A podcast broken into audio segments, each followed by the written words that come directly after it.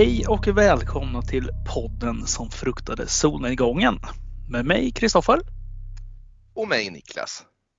Du, eh, nu sitter man ju hemma här, pappaledig. Tittar på film hela dagarna. Det är det enda man gör. Pratar aldrig med någon. Nej, faktiskt inte. Nej, någon, visst är det så att du är pappa till två, eh, till två filmer va? Ja, precis. Till Gudfadern 1 och Hajen. Otroliga barn har du. Biologiska barn. Nej men du, hur är läget? Eh, ja men det är bra. Jag, jag tycker det känns som äh, allt mer sällan som vi sitter så här på tu man hand du och jag. Vi brukar ha gäster numera i podden. Och jag kan tänka mig att i synnerhet skräckfilmscirkeln kanske frågar sig själva vad hände med det där avsnittet? Det kommer, det kommer. Vi försöker köra någon form av varannan gång här där vi är på tu man hand och där vi har gäster. Och eh, tack vare att vi då haft Nicke Björk och Krille på besök när vi har pratat REC så har skräckfilmscirkeln fått eh, vänta lite men den eh, har vi ju på lager. Absolut, den eh, dyker upp. Det är lika sant som att eh, du älskar hårdrock. eh, men jag kanske vänder på det då. Jag, jag sitter ju, ditt skrivbord på jobbet gapar tomt. Och då är frågan är, hur är det själv egentligen? Ja, jo, men du, det, det tackar som fråga. Jo, men det, jo, men det är bra. Det, det är kul att hemma med kids, men det är, det är tråkigt att inte ha någon att, att prata med på det sätt som man är van vid att prata. Och eh, dagarna är rätt eh, kaotiska när man är van vid att eh, ha det ganska lugnt annars när man jobbar. Mm. Så att eh, ja, ja det, det, det är både och faktiskt. Ja, är det så att du eh, har börjat göra egna marmelader och sådana saker på glasburk och, och tar hand om äppelkarta och så vidare i trädgården. Är, har du blivit en riktig så här hemma, hemmapappa nu? nej, nej, nej. Alltså jag hinner ingenting. Det enda jag hinner är det att slå på en film. Jag kan inte ens se något så här mer avancerat än, eh, jag vet inte, hade jag sett Fast and the Furious-filmerna så hade jag väl kanske kunnat förstå vad de handlar om. Men nej, men du vet, det finns liksom ingen tid till någonting. Man bara, man sitter där och barnen kryper runt en. Och man har på ja. något i bakgrunden. Sen är det ju det där också att man eh, kan lura sig själv, få för sig att man behöver ha koll på hemmet och att man måste sköta alla sådana här hemmasysslor till punkt och pricka. Men jag tror att man fan får släppa på pretensionerna lite grann så brukar tillvaron bli betydligt lättare när man är pappaledig. Alltså, man kan inte göra allt. Man är ju där för att, att liksom ha hand om barnen primärt och inte att vara någon form av du vet, man, ska inte behöva, man ska inte behöva må dåligt av alla måsten som helt plötsligt dyker upp. Nej men du, vad eh, det var ju ett tag sedan vid, mm. vi pratades vid. Mm. Och, eh, eller vi sågs ju i helgen. Det var inte så, vi sågs ju helgen och var ute och drack öl och tittade på sport. Ja. Men eh, du hade ju lagt det till i och med att du har varit eh, föräldraledig och pratat med eh, barn och inte så många vuxna så har du lagt det till med lite så här daddaspråk. Det var lite svårt att höra vad du, vad du sa men eh, det verkar som att du mådde bra i alla fall. Ja, det, det gjorde jag också. Eller mm. det, det, gör jag också. Så det är trevligt. Du kom in på det här dadda-språket började du förstå där efter ett par timmar och efter ett par öl i kroppen. Då pratade mm. vi samma språk. Det var samma språk, ja. Verkligen ja. trevligt. Och sen satt vi med varsin skallra också och väsnades på krogen. Och eh, det var väldigt få som gick fram och sa att vi var gulliga dock. Men ja. eh, det, det som det är. Ja, man kan inte vinna alltid. Nej. Men du, eh, vad har du sett i veckorna? Alltså, det här är helt sjukt men nu, nu, alltså, hör på det här då. Det är inte mycket så det, fast det är så sällan vi kör nu. Eh, varför har jag inte gjort det? Jo, det är för att vi har köpt Fifa 23 här nu. Eh, det släpptes ju i måndag så jag kan inte skylla på det, men vi, vi, vi åkte och köpte det. Eh, och, och, det spelas frekvent här nu. Ehm, både, båda barnen, men i synnerhet jag och min son spelar det där. Sen har jag kört lite Fortnite och så här och, och man har liksom varit fast eh, i tv-spelsträsket lite grann.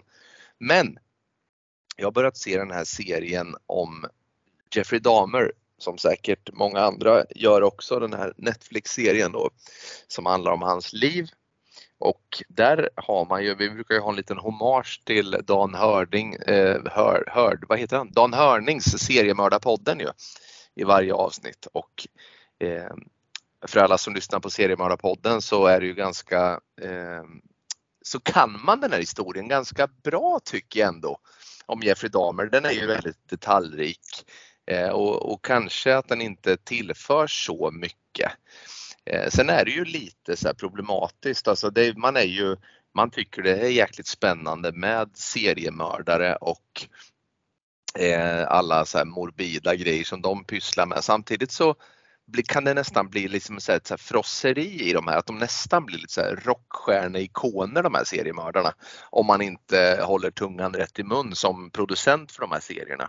Men jag tycker att de håller sig på rätt sida eh, än så länge i den här serien och ja, men den är hyfsat välgjord och, och han som spelar Jeffrey Dahmer är ju faktiskt, eh, det känns som att han är ganska porträttlik. Eh, för övrigt, jag läste idag på tal om att liksom, de får rockstjärnestatus, de har ju någon aktion här från Jeffrey Dahmers eh, prylar som han hade i sin fängelsecell. Bland annat då den bibeln han hade i eh, fängelset som ska vara signerad och också hans glasögon. Nu ska jag inte säga att jag kommer ihåg vad det kostar men det är helt sjukt vilka pengar folk är redo att lägga ner på sån här seriemördar eh, stuff. Det är helt eh, galet. Eh, I övrigt så har jag inte sett alls så mycket faktiskt. Jag har svårt att komma på vad jag, vad, jag stryker väl runt här som en, som en okastrerad hankatt och, och bara glor känns det som. Jag vet inte vad jag ägnar mig åt de kvällarna. Eh, jag misstänker eftersom du ändå har fått någon form av fason på tittandet eh, under din föräldraledighet här. Vad har du sett? Det kan vara desto mer relevant. ja, men, eh, jag, jag får nästan lite tråkigt att säga att jag har också kollat på damer. Eh, jag får hålla med dig där också för att jag tycker med det är en eh, riktigt välgjord serie och eh, jag ska inte säga just att han är den jag tycker spelar bäst, men hans, han som spelar Jeffrey Dahmers pappa är fruktansvärt bra. Han stjäl ju hela tv-serien. Ja, väldigt eh, sympatisk känns det som också. Ja, väldigt. Eh, nej, men det, den är trevlig fel ord att, att säga här, men den är jävligt intressant och eh, spännande Även fast man kan historien. Mm. Eh, sen såg jag Jordan Peels Nope för ett eh, par dagar sedan. Just och, det. Eh, den tyckte jag också var riktigt trevlig. Den var, ja, men den var annorlunda gentemot hans tidigare filmer. Och eh, bara för att jag såg den här i, i, väntan på den så var jag tvungen faktiskt att se om Get Out och Us också. Mm. Eh, måste säga att Jordan Peele, alltså jävlar, det, han har något på gång alltså. Är det, man är ju sist på bollen men alltså det är bra. Det, det kommer bli han, om man inte sjabblar bort det här så, så ligger den ju jävligt bra till för att ha en otrolig karriär tror jag. Ja men det är jag övertygad om. Nu har inte jag sett eh, Nope men jag har ju sett Get Out och eh, Ass och jag tycker båda de två är alltså, revolutionerande bra. Alltså det bästa i skräckväg jag sett på många år och det är perfekt så här, kombination av någonting som är väldigt välproducerat och underhållande och samtidigt så, här, så finns det något uh, att berätta med filmerna. Så här, det är perfekt avvägt. Jag älskar honom också faktiskt. Ja, den är härlig. Sen eh, har jag faktiskt somnat nu sista tre kvällarna till First Blood 1, 2, 3 och eh, det, det, är faktiskt väldigt eh, trevligt att somna till också. Det, eh, ja, men det, det är kul. Är det. Vi, Överraskningarna får du. Ja, fast alltså, första filmen har ju något eh, alltså, mer än en bara vanlig actionfilm. Sen ja, ja. tvåan och trean, eh, ja, det, det, kan man ju vara 12 bärs in och ändå finna underhållning. Eh, jag har en väldigt rolig historia där som jag måste sticka emellan med eh, vad beträffar First Blood. Jag hade ju den på en sån här, du vet, på VHS så här, egeninspelad, du vet, där man klippte bort reklamen så här, du vet, eh, stoppade när nyheterna kom och så vidare så hade jag First Blood på, på VHS, en så här svajig inledning kommer jag ihåg när musiken spelas. En vacker dag var den där borta.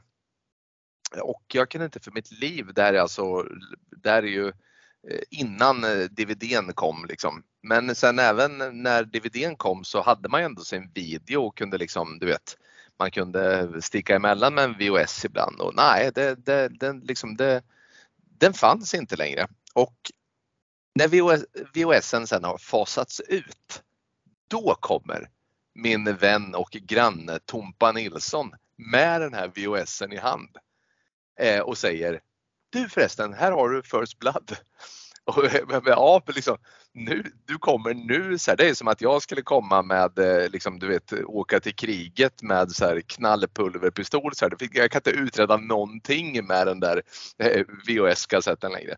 Eh, så att, men, men jag har det faktiskt på DVD nu. Jag har Rambo-boxen här hemma och där ingår ju First Blood. Så att, ja, men den, är, den är schysst. Det är en favorit faktiskt. Ja men du härligt. Har du mina minidiskskivor kvar också? Eh, precis, de har jag. Och jag har, vet du vad jag har dina blandband där hemma också som du har spelat in. Vet du, du spelar om låtar som är så bra så var tredje låt så kommer, kommer samma låt igen. Den här Common People med Pulp som jag, nej det, det, var, det kom efter va. Jävla dålig referens. Fast eh, vilken otrolig låt ändå. Ja, Common. People. Pulp men- är ju en av världens bästa låtar. Det är ju Den har trevligt. ju inget blandbands, eh, den har ju inte blandbands-aura direkt.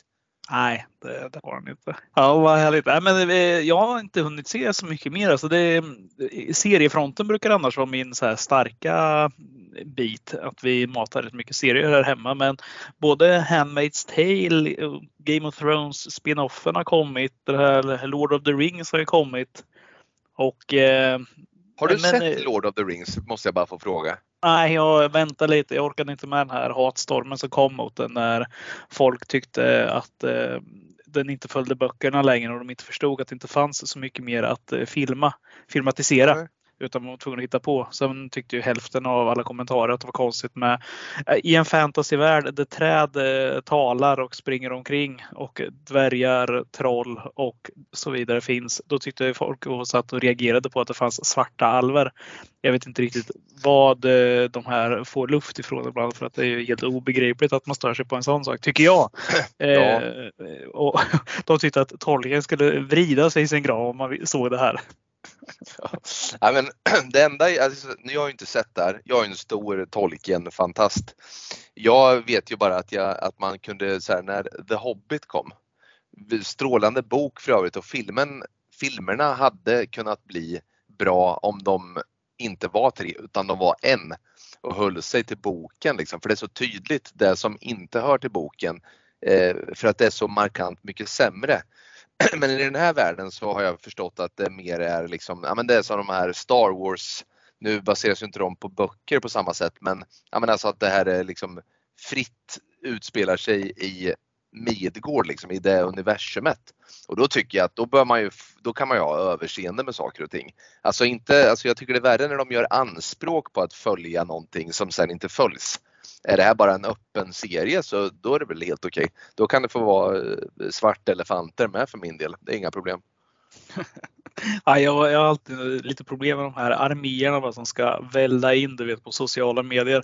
Som måste kommentera för att de tycker att de, liksom är, de som är lite finare än alla andra och har läst Mm. böckerna lite fler gånger än alla andra och tror att de Mm. liksom så här, det är jag som bestämmer hur det här ska vara. Ja precis. Ja, de finns i allt. Det spelar ingen roll om det är sport eller om det är film eller musik. Det, de är där jämt. Skulle du säga att andelen av de som väller in och klagar på Lord of the Rings någon gång i något annat forum också har klagat på Star Trek? Ja, ja, ja. Garanterat. Ja, det känns så. Det de känns har antagligen inte ens sett Star Trek heller. Nej, Men eh, nej, de har sett en, en, en kvart ifrån 60-talsserien och sen gör de anspråk på hela, hela den miljön. Liksom. Ja, precis. Så sitter de där hemma i sina foppatofflor och varg t-shirt och är vansinniga. Exakt så de ser ut tror jag. Jag är helt hundra på att det är så. ja, varför inte? Ja. Jaha, ja, men du, vi lämnar väl eh, det, det förgångna och pratar om eh, lite nytt istället. Ja. Vad, vi, vad vi har sett. Mm. Och eh, ja, vi har ju sett en norsk film. Ja, verkligen. Det här är ju, alltså, det är ju väldigt intressant det här. Eh, alltså att eh, nu sänder vi den här podden varannan vecka och eh, vi brukar köra någon form av varannan gång-val där. Där vi ganska tydligt har nischat oss. Så att eh, då vet vi att alltså rent matematiskt då en gång i månaden så slutar det med att man sitter och karvar sig själv i armarna efter att ha tagit del av de filmerna du väljer. Det är ständigt mörkt Hoff. Vad är det med detta mörker? Detta kolmörker som du, som du häller över mig i min stackars misär här. Jag tror att man måste ha det så här för att leva livet. Man kan liksom inte bara vara på topp jämt. Man måste se djupa bottnar också. Det är så. Mm. Men eh, det var väldigt roligt faktiskt det här. eh, Jag vet inte om vi har pratat om det i podden någon gång här, men för ett tag sedan. Vi, du och jag brukar alltid ha en grej att vi säger du är väldigt lik den här och sen eh, säger vi någon person man inte alls är lik. Mm. Och det där är ju väldigt roligt. det är en sån lek vi har lekt i många år nu Mm. som aldrig blir tråkig Nej. och aldrig uttjatad. Eh, men eh, så kommer det ibland. Man får ju väldigt svårt att ta, ta varandra på allvar ibland. Men Ja. eh, du, du slog ju faktiskt huvudet på spiken för ett tag sedan när du skickade ut i vår lilla grupp här och skrev att du och eh, Krille Brännvin föredrar de här filmerna som är lite mer lättsmälta. De här slasherfilmerna med ja, nakna oskulder som eh, får ut till en stuga och sen ja, så är det någon mördare som hackar upp en efter en. Ja, precis. Och eh, Nicky Björk tyckte han gillar de här storslagna filmerna som kritikerna hyllar och eh, ja, eh, med regissörer som tror på projektet. ja, precis. Och sen var det inne där på att jag gillar de här filmerna som ofta inte är amerikanska och som är väldigt, väldigt vemodiga och som alltid tar fram det sämsta i en och man gråter mer eller mindre. Och det var, Ja. det, jag tyckte det var väldigt kul för det var där, det är inte ofta, men där slog det ju verkligen huvudet på spiken. ja, precis. Ibland så. Ibland Nej. så. Nej men, Nej, men nej, ju. jag, jag, föredrar, jag föredrar jag inte. Jag tycker om både och som du vet. Jag, vi, vi är ju ganska lika där. Vi är ju allätare när det gäller skräckfilm i Mm. mångt och mycket. Men, eh, nej, men jag gillar det där när man får när det berör en på djupet gärna. Och det är inte alltid det gör det med en sån här film heller. Det finns ju de som är riktigt kassa som inte alls lyckas med det. Men, nej, men jag tycker om när man sitter där med, det ska väcka en känsla även om det om man sitter och är jävligt nöjd efteråt eller om man bara går därifrån med en liten så här obehagskänsla och bara vad fan var det här? Nu mår jag ju kast. Mm. Det, då har det ändå Det- lyckats på något sätt.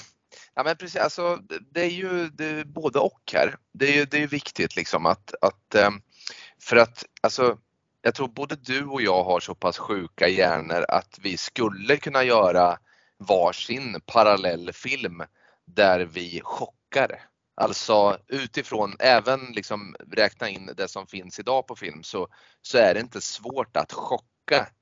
Eh, det, är inte, det svåra med film är ju inte att göra så här magstarka scener liksom. Utan tvärtom, så här, där, där, där, där, där går man och det tror jag vi har pratat rätt mycket om, liksom, att man, där går man på lina. Liksom.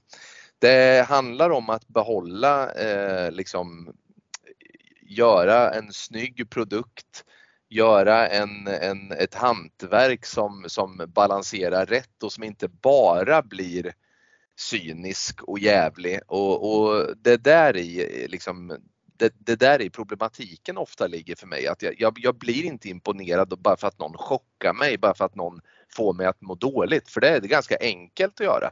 Det är liksom, det är bara, och det har vi pratat om också, gör något mot ett djur i film så det behöver man inte vara en mästerregissör, det behöver inte vara Stanley Kubrick för att skada ett djur i film och få tittaren att må skit. Det behöver inte vara en bra film för det. Sen, eh, sen är det många andra detaljer som jag, vi, vi, vi har mycket som vi ska reda ut med den här filmen känns det som. Men alltså eh, Det oskyldiga och eh, Eskil Vogt heter den där regissören. Är det någon som du känner till sedan tidigare? Nej, jag jag känner faktiskt inte igen honom alls där. Jag har läst lite nu efteråt så här, men jag har nog inte sett någonting som han har gjort tidigare. Är det någonting du Nej. har sett eller hört något om? Nej, och då ska jag säga att jag är riktigt, riktigt kass på nordisk film. Det ska jag erkänna. Det är verkligen inget så som jag sitter och koketterar med utan eh, alltså, det finns ju massor bra nordisk film. Jag bara brukar tendera att välja bort nordisk film alltid när man sitter och ska välja så här. Nej, men nej, det är inte. Alltså nu är det här norskt. Det tilltalar mer än svenskt och danskt tilltalar också mer än svenskt. Men nej, jag har faktiskt inte. Ehm, jag känner igen bilden. Eh, den här ehm, eh, postern på den. Precis. Ja exakt. Den känner jag igen och den har jag nog sappat förbi tror jag. Eh, Men eh, jag, eh, regissören är helt, helt, eh, helt främmande för mig. Ja, nej, jag som sagt jag har inte heller eh, sett eller läst någonting där så jag tänker vi släpper den ganska snabbt. Men jag tänker just norsk skräck där, det, det erbjuder ju ganska mycket mer i alla fall sista, ja men på på den nya delen av 2000-talet så känns det ändå som att alltså Norge går ju snabbare fram i bättre takt än vad Sverige gör. Mm, lite som fotbollslandslaget. Ja, tyvärr. Tyvärr Ja. är det så. Nej, men det finns ändå lite så här. Jag har försökt komma på några så här som man ändå har sett. Så här. Det, vid första samling så bara så här, eller fan, det, finns det några så här? Nej, nej. Och så kom jag på så här, ja, men det finns ändå ganska mycket kul där. Så här, vi har, vi har tjatat om det i stort sett varje avsnitt tror jag. Trolljägaren brukar dyka upp. Mm. Den är, den är bra. Sen har vi den här Kallt byte. Eh, Fritt vilt då. Jajamän. Mm. Och sen har vi Död snö också som har kommit. Zombie, nazi. Precis, Mm. precis. Sen har vi en annan där med Eva Röse också. Vad fan var det den hette? Vildmark tror jag den heter. Har du sett den? Den har jag inte sett. Ja, från 2003. Mm. Den eh, hade jag glömt bort lite. Men det är också en sån här, eh, ja, tv-team åker ut i vildmarken. Du vet, hittar ett lik i en, i en sjö. Ja, just det. Och så blir det mördare av det. Men eh, härligt. Eva Röse måste man alltid lyfta också. Alltid haft en eh, väldigt eh, gott öga till henne. Ja fast det beror ju på och det tror jag alla vi som växte upp med Disneyklubben har ju någon form av förkärlek för Eva Röse. Ja, så kan det ju mycket väl vara. Ja, det är, det är nog sant. Det fanns sedan dess, alltså det har hållit i sig. Så jag, jag tror vi talar för många män mellan, ja säg 35 och 40 där faktiskt. Ja, så var det säkerligen. Nej, men jag tycker att de har ett rejält övertag som sagt på Sverige när det gäller eh, skräckbiten här. Jag kommer inte ens på några så här svenska skräckfilmer efter 2000 som jag ens kan lägga så här på minnet och säga det här var riktigt bra. Alltså vad är Strandvaskaren ifrån? Det var inte ens särskilt bra. Nej usch, den var kass. Däremot så, ja men det beror väl lite på, på jag tycker ändå den här eh, eh, Ajvid eh, Lindqvist, den här Låt den rätte komma in tycker jag var en bra film. Ja, det var bra Ehm. att du tar upp den redan här för jag hade tänkt ta den senare i det här, detta avsnitt så att, eh, ja, Mm. men då lyfter vi den direkt här. Eh, ja. att- Ja, men där, då har vi vad? ändå Tankarna gick stugligt där. faktiskt. eh, Förlåt, nu måste jag avbryta det tillbaka. Förlåt, men jag glömmer det här annars. Förlåt, förlåt, förlåt, förlåt.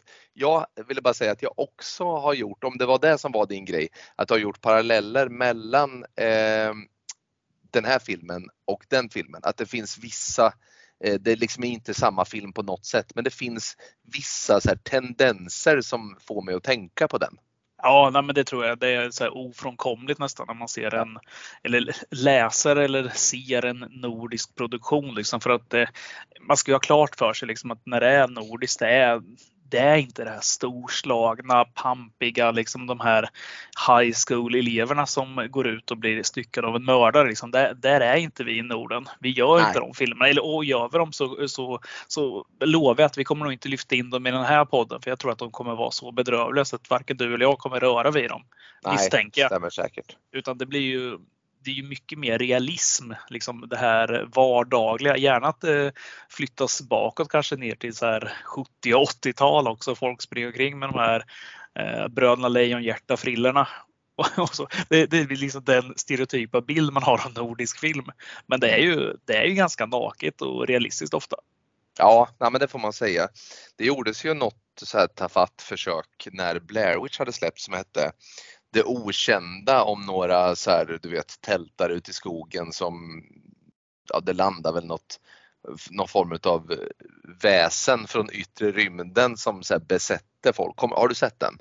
Jag har sett den när den kom där och jag la den inte på minnet för jag har Nej. att den var rätt kass också. Den var rätt kass, men om man så här ska freebasea och komma på svenska skräckfilmer så är det någon, ändå någon så här som dröjer sig kvar lite då. Hade vi inte någon med någon som gick Sleepwalker? Hette den så? Jo, det visst heter den. Det var ju med han, eh, jag vet inte om för alla som har sett, det har varit en väldigt stor serie där nu. Den här Solsidan så är det alltså Ann, vad heter hon, Mia Käringers far eh, Ja, i den serien. Han är ju Sleepwalker. Jag tror Tuva Novotny eventuellt var med i den också. Jag såg den på bio med samma Tompa Nilsson för övrigt. Eh, Får jag vara så grabbig så att jag säger också att eh, förutom Eva Röse så har jag ett väldigt gott öga till Tuva Novotny också. Ja, det är så pass. Mm, Ja, ja. så är det också. Lika Ja. gott öga som du har till eh, Mia Skäringers pappa har jag till Tuva Novotny. ja, då fattar jag. Då, då Ja. kan jag bara ana hur, hur det är ställt. Nej, men eh, ska vi kasta oss in i denna film då? Det oskyldiga från 2021. Ja, det tycker jag absolut vi gör. Och vi kan väl börja. med- Ska du, ska du på något sätt berätta för mig vad plotten är här bara?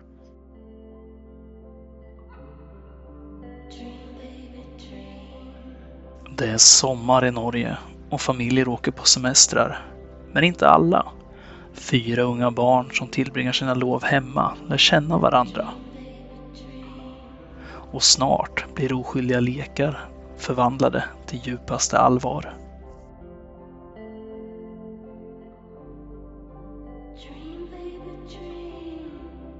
Då säger jag tack så hemskt mycket för det. Och ska vi börja då kanske med Karaktärerna. det som ändå är väl filmens tydligaste huvudperson i alla fall då. Ida.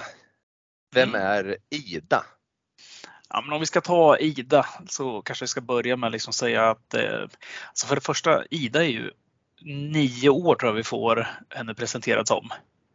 Och hon, eh, ja, en ganska normal tjej, kommer från en fungerande kärnfamilj där i, i Norge som flyttar runt rätt mycket. Det, man får ju direkt veta här att hon har, de har flyttat en hel del och hon växer upp på nya ställen hela tiden för att skaffa nya vänner dit hon kommer. Och ja, Ida, helt eh, normal som sagt. Hon har ju sin eh, mor och fader. Och sen har hon sin eh, eh, autistiska stora syster Anna som, eh, som Ida upplever då tar lite större del av föräldrars uppmärksamhet skulle jag säga. Ida får liksom kanske inte den här riktiga uppmärksamheten som en nioåring behöver eller är van vid. Så att hon är lite så här, hon, hon nyper sin stora syster i benen liksom utan att få någon reaktion från henne för att hon har ju en så, så grav autism den här tjejen. Så att hon kan liksom göra egentligen vad hon vill mot henne utan att hon reagerar.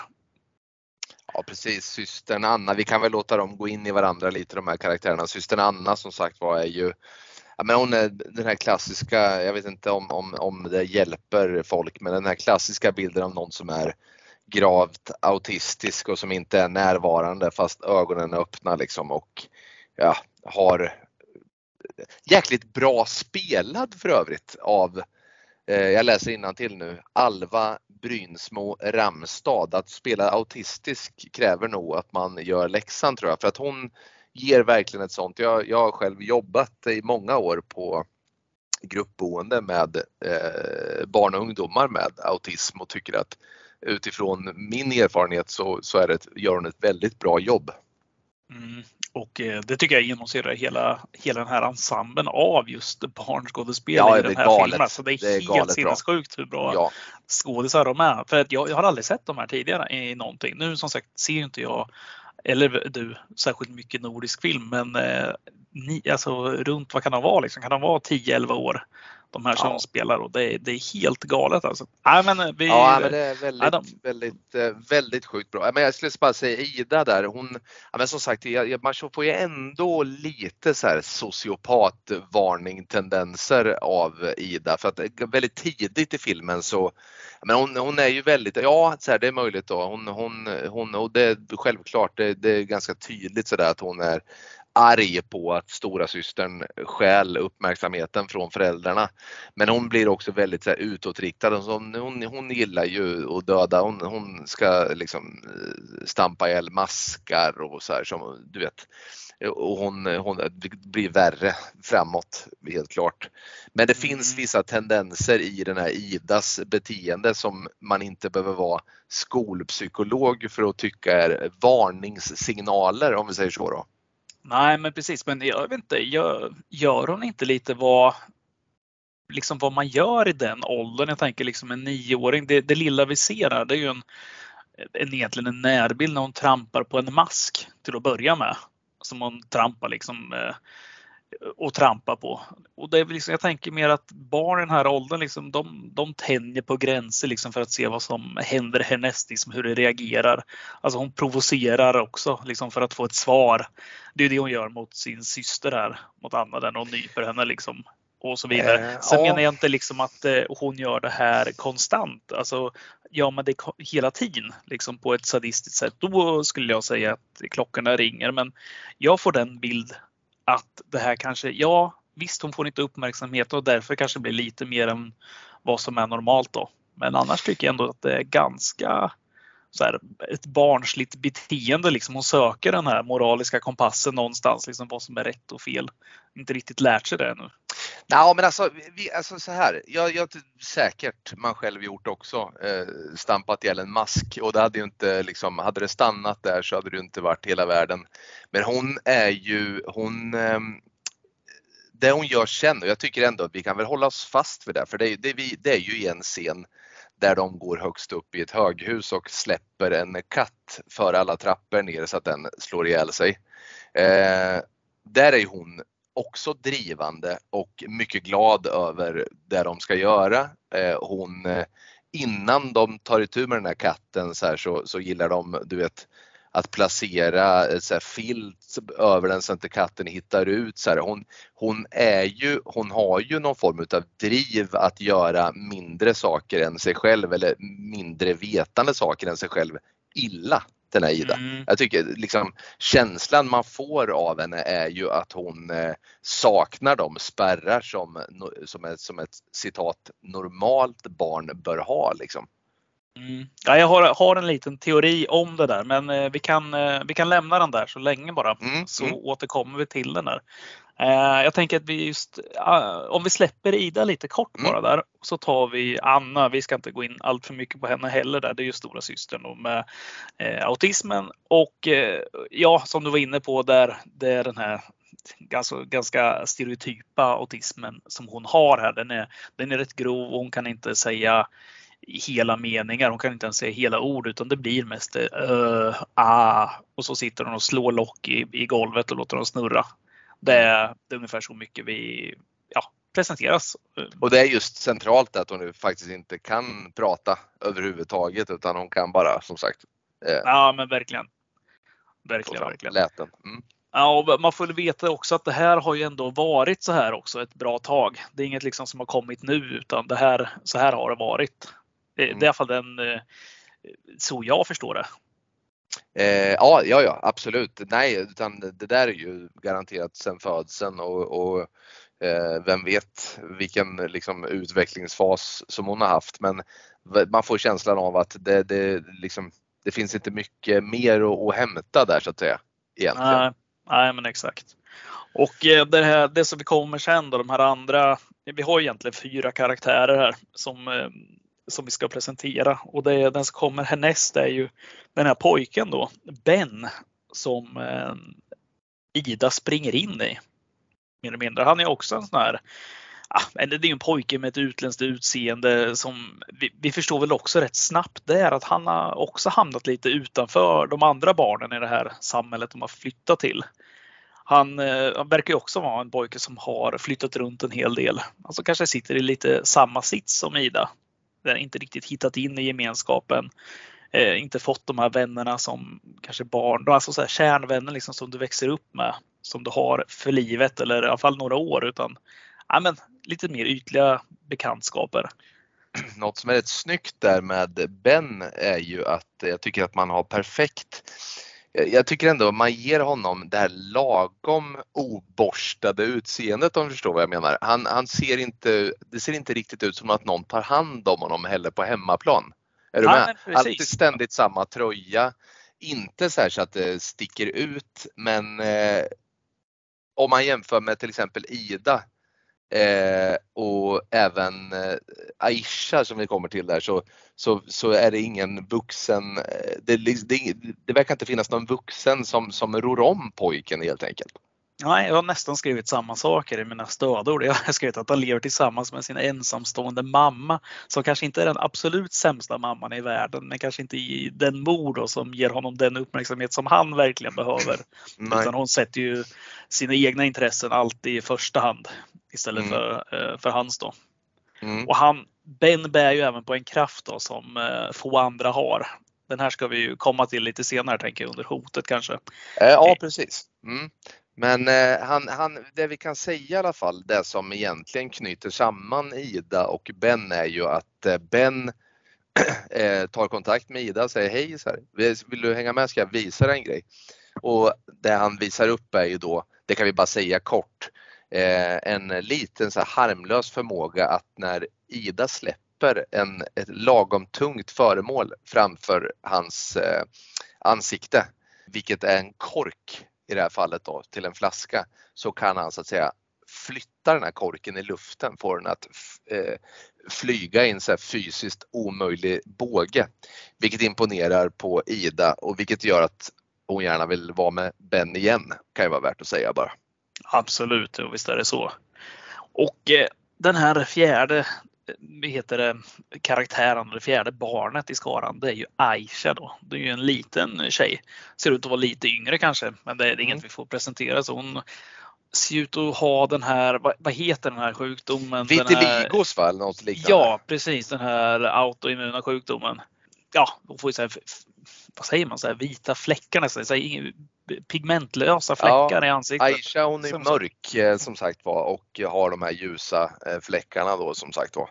Precis, och hon kommer ju från någon ganska lik eh, alltså hemmaförhållandes eller hemförhållande som, som Ben förutom att ja, alltså hon har ju också en ensamstående morsa.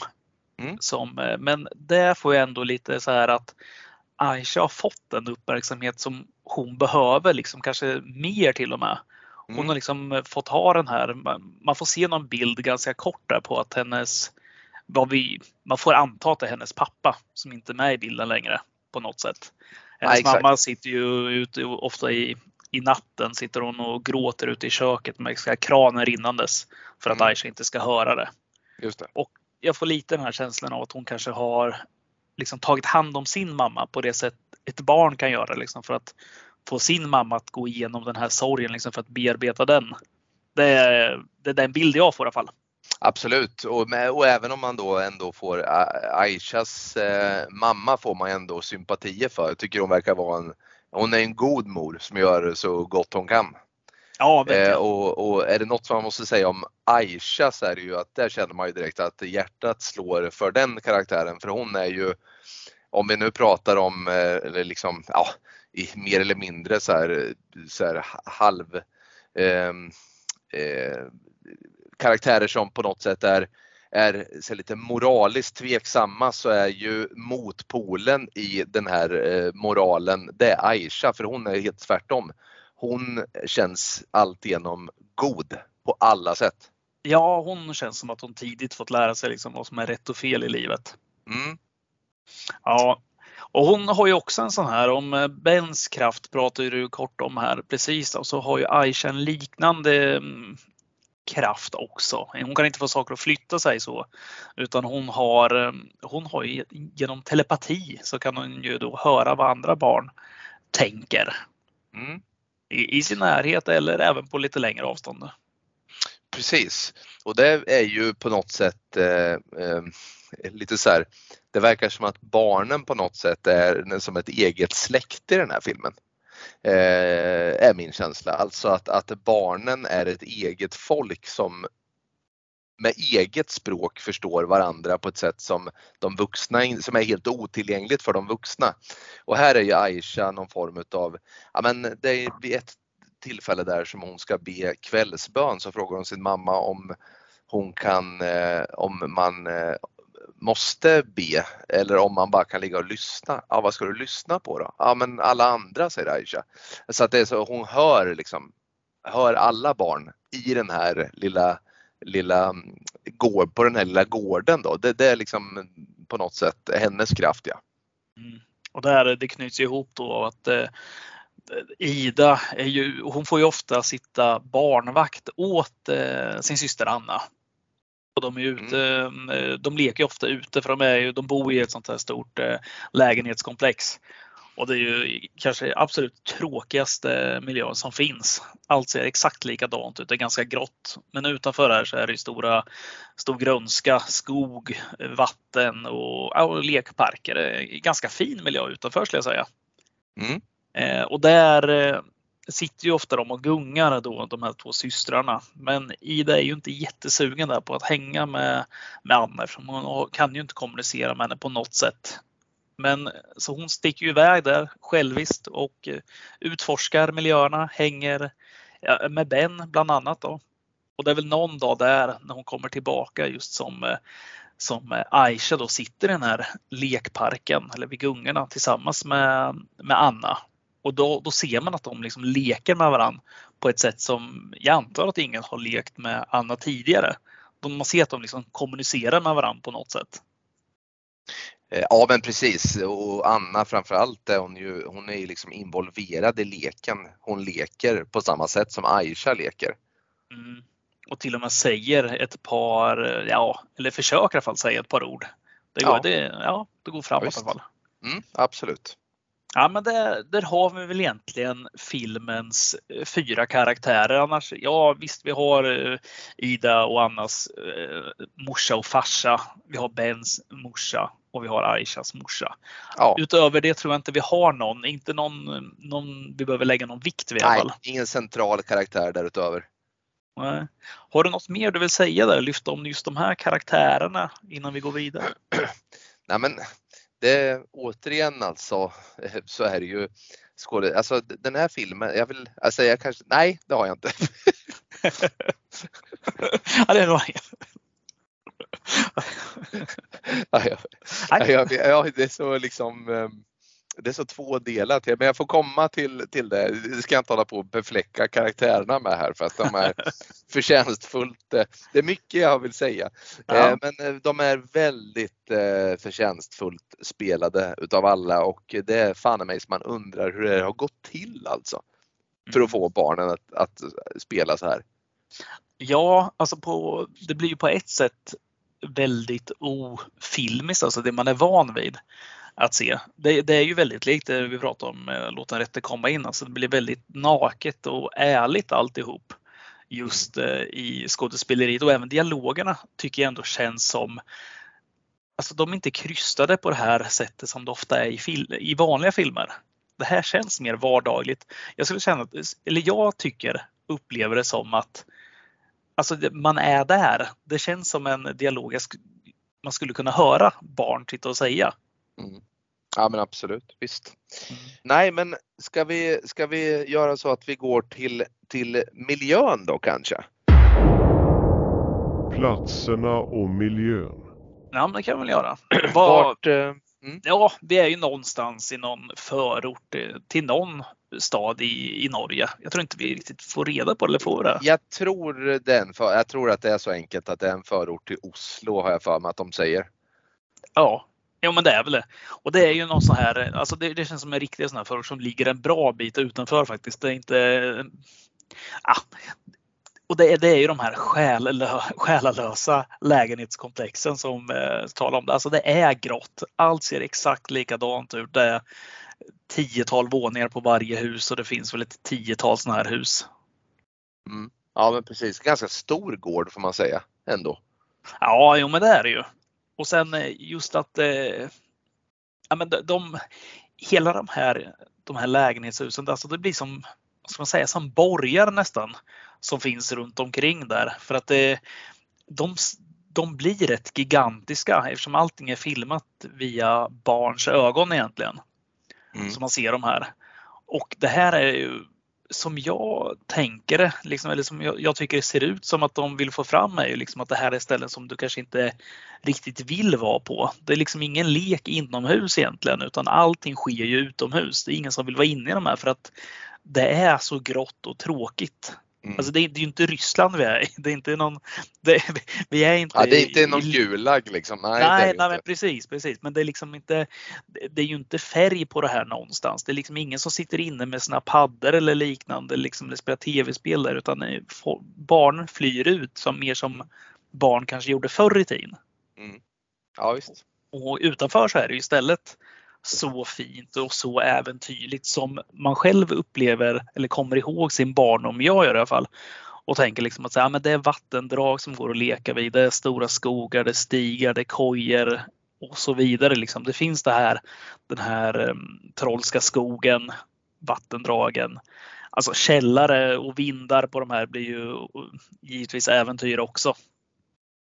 Eh, ja men absolut. Och det, det, är ju precis så att vi har den här gården, ja, men den är förhållandevis stor eh, och den är grå. Men som sagt utanför den här gården så är det precis som du säger, det är där, de, det är där skogen finns. Och det är där eh, mycket av, av filmen utspelar sig också men mestadels utomhus som sagt var för man får, man får små, det tycker jag också är jäkligt snyggt alltså att de är ju slitna de här lägenheterna så det ser man ju invändigt. Så här. De lägger, man lägger inte liksom någon, någon stor vikt vid det men, men ändå så känns det, det känns jävligt grått som sagt var.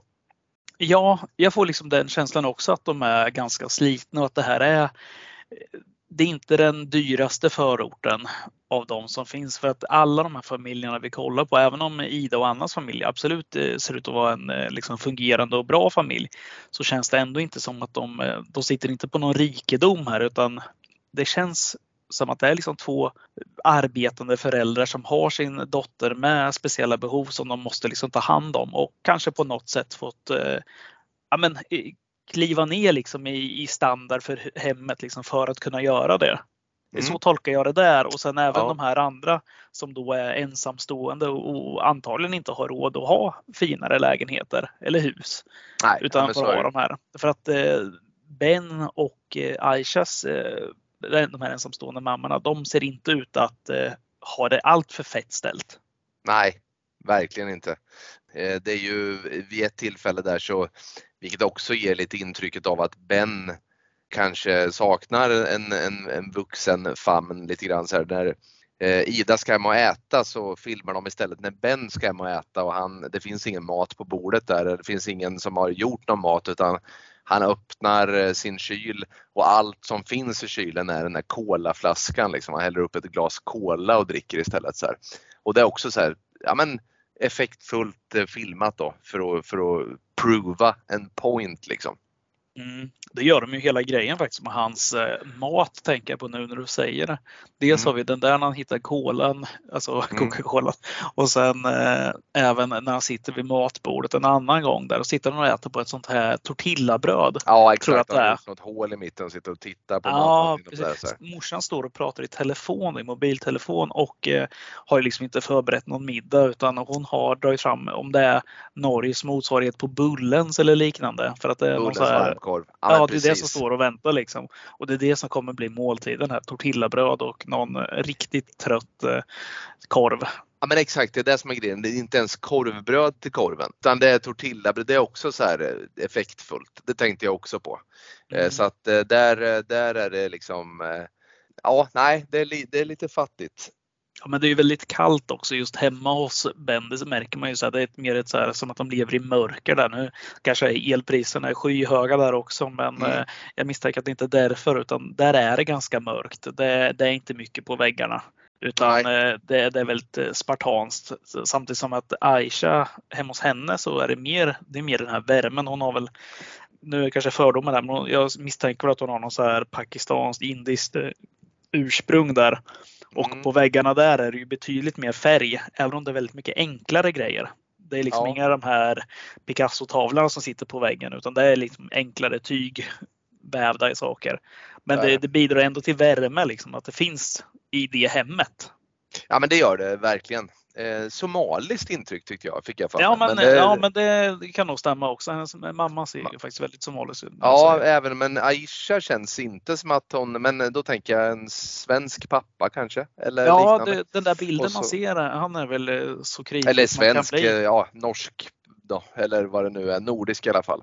Ja, Ja, men där, och sen har vi ju som sagt hemma hos Ida och Anna, det är ju liksom, det är ju svennebanan-lyan. För att det är, mm. liksom, det är ju verkligen inget som sticker ut och det har de ju gjort för att det ska vara en så normal familj som möjligt. Det, det ska ja. inte vara ett fokus på den.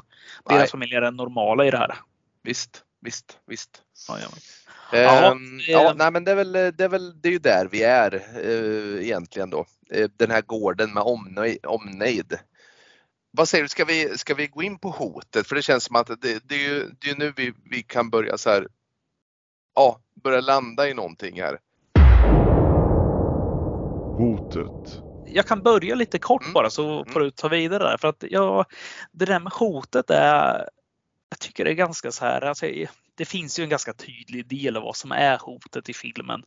Sen tror jag att det finns lite underliggande där också. Men som sagt, vi är inne på de här. Alla de här barnen är ju i stort sett i 9-10 års åldern där. Anna är ju lite äldre. Hon är väl 12-13 kanske. Någonstans där. Men det är ju ändå den här åldern då gränser börjar dras för barn. Alltså ord som ond och god, oskyldig och skyldig, alltså det börjar få någon slags betydelse. De, de söker, alltså vi, vi har ju alla varit barn, vi söker efter det, vi försöker hitta det själv. Alltså någon slags, eh, vi försöker staka ut liksom vår moraliska kompass allihop på ett eller annat sätt. Vi, vissa av oss har föräldrar som hjälper till liksom med det, andra har det inte. Det är väldigt Men... genetiskt betingat ska jag säga också. Det är ju, det är ju, det jag läste någon ny forskningsrapport om att eh, det är väldigt, alltså, det är väldigt mycket mindre oskrivna blad än vad man från början har trott. Så, här. så att det, det, det, man, man har ju en stor del med sig i sig själv när man föds. Liksom. Ja, säkerligen, säkerligen. Ja, men, och vi har ju runt de här barnen, alltså utöver att de alla är i samma ske, skede av livet just med det här, alltså att de är de här oskrivna bladen, alltså de är oskyldiga som titeln syftar på. Eh, så har vi då den här övernaturliga kraften som finns bland dem. Och hos vissa av dem är den starkare och eh, hos andra så är den ju svagare. Och precis som vi var inne på här så Ben han har ju den här kraften. Han har ju en ganska stark kraft. Alltså den är så tydlig just eftersom den är den blir visuellt och liksom väldigt stark. Han kan visa upp den för alla vad han kan göra. Medan den här kraften hos Aisha till exempel, den är ju Alltså, hon kan höra vad någon säger och tänker. Hon kan eh, få någon att liksom forma ord. Hon får ju eh, annat prata till exempel. Eh, ja men exakt, eh, precis. Det är ju ganska tydligt. Så här. Jag, jag, tycker ändå att så här, det, det, är ju någon form av, alltså de, de, är ju varandras motpoler Ben och Aisha. Det är ju, det är ju ondskan mot godheten på något sätt. Krafterna hur de manifesteras hos de här två barnen. Ja det eh, blir ju det liksom för att för Ben har ju egentligen från början som sagt, han visar ju upp den här, precis som du sa här med den här korken som han får att flyga. Men sen får vi höra det här också att han har, liksom, att han har ju svårt att, att leka med de andra barnen. Det är därför han, han och Ida möts egentligen. För han får inte vara med och spela i den här med fo fotboll med grabbarna som spelar på gården. Och där, det kommer ju upp där att han liksom, han känner sig ju utstött därifrån. Han är ju lite sur på dem liksom. Och när han har den här kraften också så kan han ju liksom göra, han kan ju skada folk med den också. Mm. Han använder ju sin kraft till liksom lite mer egoistiska saker än vad Aisha gör med sin. Ja, jag skulle till och med vilja säga så mycket som att han använder ju sin, eh, han använder sin kraft jäkligt destruktivt. Det är inte så att han bara eh, så att säga eh, ger sig på gamla plågoandar utan han, han, eh, han eh, är ju villig att tänja på sina liksom, den lilla moral han har är han villig att helt erasa bara för att få, få liksom använda kraften. Och det blir värre och värre ju mer han gör det känns det som. Ja, han, men han har ju liksom inte det här att du kan skämta eller du kan liksom inte skoja om honom på något sätt. Du får ju inte det. Han, kan ju, han skojar ju gärna om de andra. Men eh, de andra kan ju inte säga någonting. De står ju och kör den här gissa vad jag tänker på leken och leker med den här, ehm, den här telepatikraften som för mm. övrigt Ben har också. Mm. Som han kan tänka och då, då kör de med att de står och tänker på ett ord och sen ska de ju gissa vilket ord det var de tänkte på. Det funkar ju jättebra hela tiden tills eh, det är väl Ida eller Anna där som, som säger att Ben är en idiot eller liknande. En skitunge tror jag han säger. Mm. Och då blir han ju vansinnig. Han gillar ju inte alls det där. Nej men precis eh, och han, han har ju också en, det är ju också värt att nämna, han har ju en annan sida av den här kraften också som är den som kanske eh, är, är mest farlig eh, och det är ju att han kan förmå människor att göra saker mot sin vilja. Han kan liksom ta folk i besittning då via någon form av eh, mental eh, kraft där. Och han, eh, ja, men han, han känns som att, eh, nej jag, jag, vet inte, det här är ju, han ehm, eh, Alltså så här, det är svårt att veta här nu då vad, vad regissören hade för tankar med, men Bens liksom hemförhållanden och så vidare, och så vidare till trots så, så vinner han inte mina sympatier många gånger under den här filmen alltså.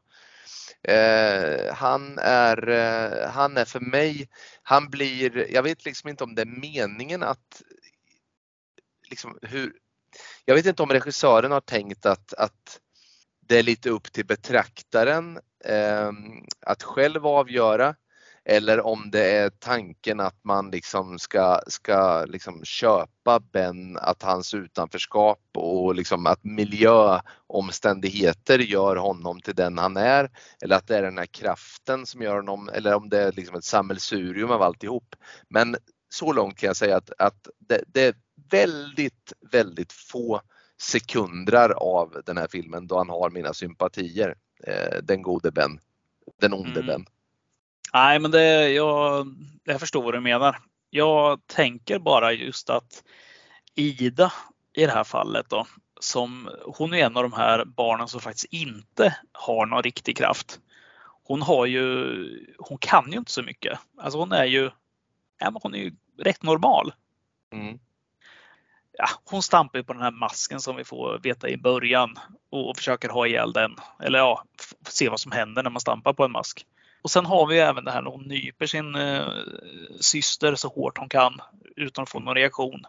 Och det där fortsätter hon med. Sen gör hon ju även en jävligt hemsk sak. Hon lägger ju glas i hennes skor. Kommer du ihåg det? Ja, usch ja. Också så här för att, liksom, för att få någon reaktion. Och, och, hon har ju fördelen där att någon liksom ändå finns där. Alltså föräldrarna finns och ifrågasätter någon gång vad hon gör. För hennes syster kommer ju hem med en stor flisa en dag i, i benet, alltså en träflisa som har flugit in. Mm. Eh, vi behöver inte gå in på exakt på hur den hamnat där, men eh, det är inte som Ida säger i alla fall. Nej. Eh, så långt kan, kan vi ju säkra. Men hon har ju också det här liksom att hon, om hon hade haft den här kraften, nu har hon inte den, men jag är inte alls säker på att hon inte hade använt den på samma sätt. Alltså jag tror att hon skulle kanske kunnat göra det också. Vi får liksom inte den den förklaringen riktigt. Det kommer lite senare sen när Ben går helt överstyr. Men han har ju tillåtits bygga upp det så pass länge liksom att ingen har satt, eh, satt stopp för det. Eh, nej men precis och, och, jag är helt enig där alltså. Det är därför jag menar att jag, jag får liksom psykopatvibbar av Ida med. Jag är helt mm. övertygad om att hon skulle använda den här kraften på ett jäkligt tvivelaktigt sätt om hon hade den. Sen finns det någon form av, det kan väl vara, det kan väl vara där då, som är skillnaden mellan Ida och Ben. Det är att Ida har ändå en fungerande eh, liksom, miljö omkring sig. Annars kanske det är samma lynne liksom som förenar dem på något sätt. Mm. Ja, det, det, är mycket möjligt. Jag, jag, tror verkligen att det där är i betraktarens ögon, liksom att, att, att ta reda på själv där, eller försöka. Mm. Mm. Men det, jag gillar ju sånt. Det där är ju det där är alltid en sån där tuff punkt i filmer när man ska, om det är så, att man ska få um, tänka lite själv hur mycket man ska behöva tänka och inte tänka. ja, nej, och det här är ju egentligen inte, det här är ju inte heller någonting, det är ju inte så att det lämnas eh, det lämnas eh, upp till betraktaren att så här, du vet, lägga ett pussel utan det är ju snarare bara liksom vad, tyck, vad tycker du? Liksom, filmen är öppen. Det här är alltså ingen svårbegriplig film på det sättet. Alltså den, den, är, ju, den är ju tvärtom eh, liksom rätt engagerande liksom, på alla sätt eh, och håller dig fast i ett järngrepp så här. Så jag tycker att det är snarare så här att man bara kan, kan känna själv vad man tycker om, om karaktärerna och eh, liksom det de gör och det de väljer att göra. Liksom. För Absolut. så pass stora är de ändå att de är ju inte, de är inte så små barn att de helt kan vara befriade ifrån liksom att eh, följa någon form av moral. I den där åldern så, så bör man ha, ha någon form av kompass klar för sig. Eh, och, och det, det är ju flera som har och Ida har det också i vissa sammanhang så här, även om hon, det är lite varningsklockor som ringer där. Mm, jo, men så är det. Nej, men hela, och det här hotet är alltså det vi vill komma till egentligen. Alltså det är ju det här, den här kraften som är själva hotet här. Alltså kraften i fel händer. Det är den mm. som blir hotet. Eh, och vi får ju rätt, alltså det är ju rätt brutala saker som sker där är, vi kanske ska hoppa vidare just från hotet, bara lämna den så länge där. Vi kanske ska ta det i de här scenerna som vi brukar prata om, de här minnesvärda ja, ja. scenerna istället. Ja men eller så gör vi så att vi låter, vi kan prata lite om hur det här hotet låter manifestera sig. Eh, så kan vi väl liksom inte bara ha nattsvart, även om det är de svarta scenerna man tenderar att komma ihåg.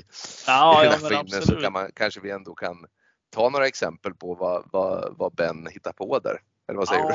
Ja, men det, det, jag tänkte komma till var ju just det här med den här fotbollsplanen där han inte får vara med. Vi ser att han blir bortkörd ganska snabbt i början. Han, eh, det, jag, jag tror inte det är någon slump att han är ensam eh, barn med, med invandrarutseende här som blir bortkörd av alla vita barn på fotbollsplanen. Det, det känns som en väldigt enkel lösning. Men eh, han, han får inte vara med som sagt och han blir ju väldigt sned av det här.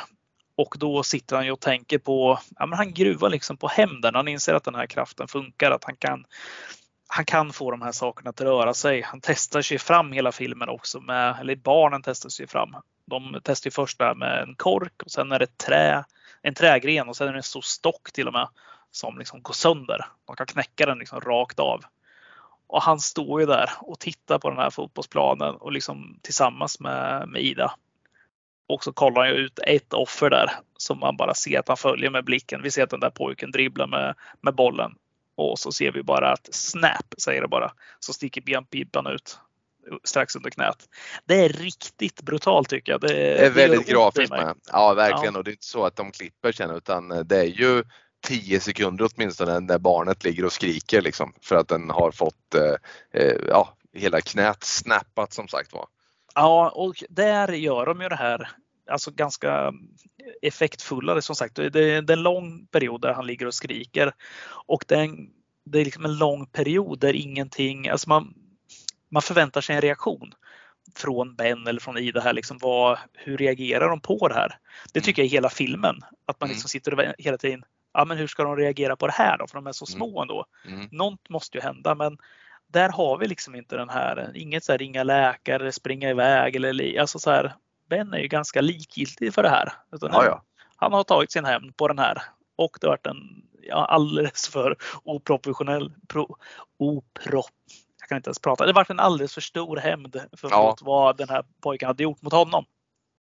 Och det är där det också blir tydligt tycker jag. Ida, hon har ju ändå, hon, genom filmen har hon ju ändå varit med på några av de här liksom pojksträckan. Det är ju en jävla underdrift alltså för vad han ägnar sig åt. Men där, just i det här liksom, där tittar ju Ida mycket bra spelat återigen på Ben och man ser att tusen tankar passerar i hennes huvud. Liksom, vad han är kapabel till att göra liksom, om man är hans ovän. Och där först så känner man att hon börjar bli lite rädd för honom ju. Med all rätt också. Eh, för att han, han ser jävligt obehaglig ut också när han gör sina special powers för han liksom rullar upp ögonen sådär du vet. Så att ögonvitorna eh, han, ser, han ser helt enkelt inte snäll ut när han använder sin kraft. Nej, det där är jäkligt obehagligt. Det finns få saker i skräckfilm som skrämmer mig, men just så här, gamla tanter som är så här, eh, det har vi pratat om tidigare, mm. både du och jag är rädda för. Men det är något med det här när folk lutar huvudet bakåt liksom och eh, ögonvitorna liksom tar över hela, hela ögonen. Ja. Och sen liksom bara skakar lite och är liksom helt okontaktbara. Så det är obehagligt. Ja, det är väldigt obehagligt. Ja.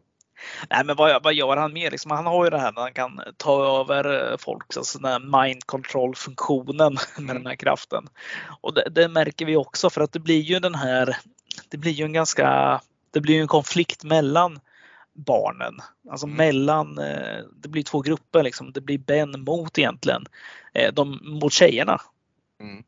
För att de, Anna kommer ju faktiskt till undsättning ganska ofta här mm. och stoppar. Alltså den, om Aisha har en bra moralisk kompass så har, så har nog Anna detsamma.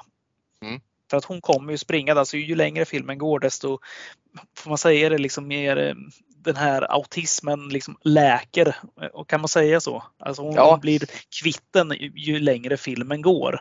Den, eh. eh precis. Det, Aisha pratar ju också lite. Hon använder sin telepatiska förmåga och ifrån sitt rum hemma så kan hon liksom styra vad Anna säger lite grann och hjälper henne på traven eller vad man ska säga där. Mm. Och det är då vi märker liksom att just Anna har ju den här kraften också. Vi var inne på det innan förut och sa att hon hade den, men det är då man märker att Anna har nog den näst starkaste, om inte starkaste kraften. För att hon mm. kommer och stoppar ofta Ben när han, för han har ju inte den här gränserna liksom att när han gör någonting dumt och någon, om det är Ida eller om det är Aisha som försöker stoppa honom, så har han ser ju rött. Han Mm. liksom förstår inte det här att han måste sluta utan då, då försöker han eh, göra de här illa istället. Och där kommer Mm. ju ofta Anna och bryter in istället, så, här, så bryter av det och sätter sin kraft mot hans. Verkligen. Det mycket stark scen för övrigt. Ja, den, den kan vi kanske få återkomma till för den, den etsar sig verkligen fast. Den gillar jag starkt. Jo, men det blir den här konflikten och Ben förstår att han kan inte ro på Anna. För att, eller vad heter det, han kan inte göra något mot Aisha till exempel för Anna kommer komma och stoppa honom. Mm. Så att han har den här att han kan, han kan liksom ligga i sin säng och då bara få någon, några våningar ner eller i något annat av de här lägenhetshusen. Att eh, ja, gå upp mitt i natten och sen eh, ja, gå in som en mördare och försöka ha ihjäl henne. Ja, visst.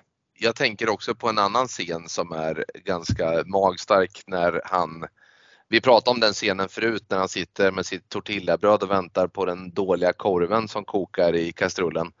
Så blir ju mamman provocerad av eh, han får ju den här kastrullen och, och, eller vattnet i kastrullen att koka hårdare liksom så att det skvätter över och när mamman ska ta tag i, i, i grythandtaget där så, så bränner hon sig. Och så skrattar han när hon säger aj. Och då blir hon lite arg på honom. Och då, det, det kan han inte ta Ben där. Så att det mynnar ju ut i att han skickar en stekpanna är det va, i huvudet på henne med de här special powersen han har. Ja, precis. Sen är det en grotesk scen alltså tycker jag när hon ligger eh, alltså halvt du vet eh, omtöcknad på gränsen till medvetslös på golvet med blödande panna så tömmer han då kastrullen med kokande vatten över hennes ben. Eh, och, där, eh, och då ser man att trots att hon är medvetslös så, så här rycker hon till då.